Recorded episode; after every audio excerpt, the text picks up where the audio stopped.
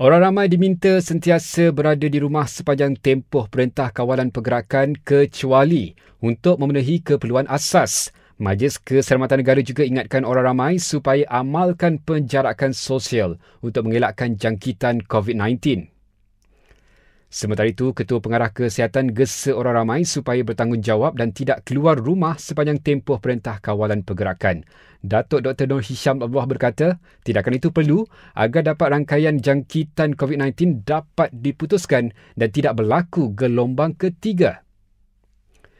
Kementerian Perdagangan Dalam Negeri dan Hal Ewan Pengguna larang dobi layan diri daripada beroperasi sepanjang tempoh Perintah Kawalan Pergerakan. Sementara itu, semua pusat permainan pulau-pulau serta hotel di Terengganu ditutup selama dua minggu bermula hari ini.